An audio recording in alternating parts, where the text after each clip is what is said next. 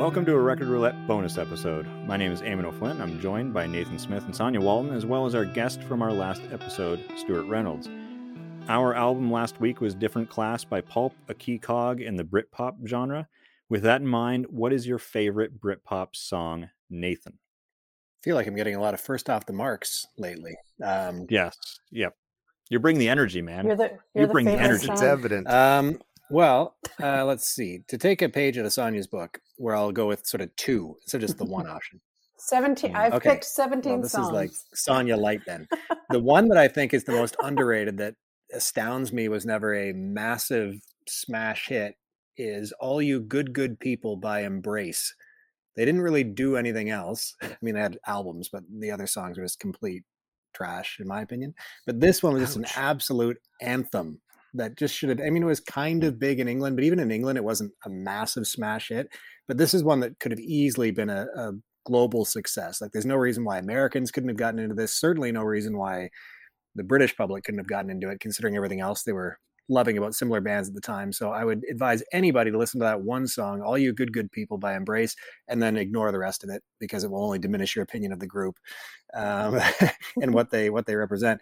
My my ultimate Britpop song though would be Live Forever by Oasis, which is somewhat cliche, but it's a great song uh, by a great band.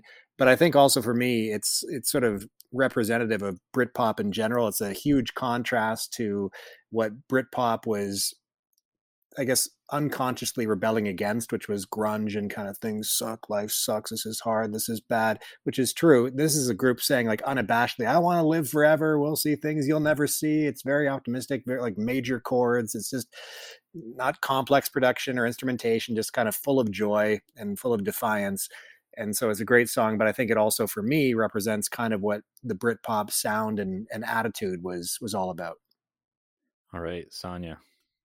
Um, I picked Connection by Elastica because it's also anthemic. Um, and uh, as a as a young lady in her 20s and the 90s, there were not a lot of uh, women led groups in, in, in the Britpop scene.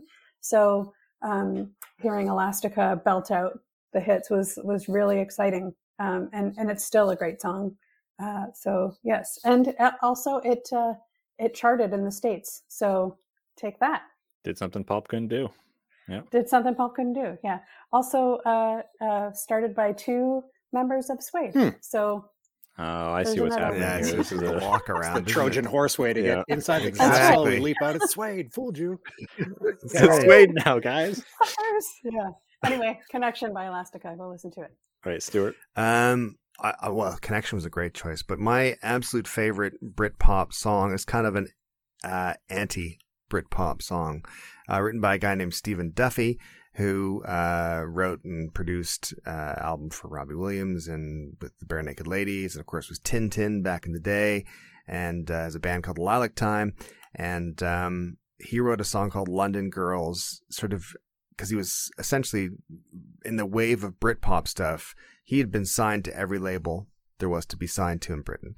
And when Britpop sort of took off and the big business people realized there was money to be made, he would, they were like, Hey, listen, make an album. And he was like, uh, okay.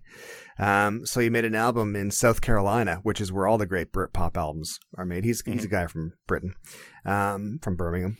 And, uh, He was in Duran Duran. he wasn't founded Duran Duran, exactly. And uh, slight name drop uh, trivia. he actually co-wrote the first Brittlestar album with me. So there you go. Um, And uh, he has a song called London Girls and has a fantastic line in it where it says, Camden Town on Tuesday lunchtime. I'm reading it there right now. Camden Town on Tuesday lunchtime. Get the papers maybe this time. Indicators indicate a trend your way. Your front page news, the guest list prove that you don't pay. Miriam and Vivienne invite you to the private view to drink white wine and later dine. Oh, don't forget, because you're the latest hotshot Britpop poet laureate. And he was really sort of just pricking that whole balloon of Britpop, going like, "This is evidently like the big the suits have found out. It's over. It's done." So that was that's one of my favorite tunes. It's uh, you know I'm I'm actually really surprised at this point that you haven't dropped like the whole the Fonz called me recently. uh, I was thing. leading to Like, that. either- either- I was trying to find a way Yeah. to work the Fonz in kind of like a Trojan horse way, like like I was going to bring up Suede or something ridiculous.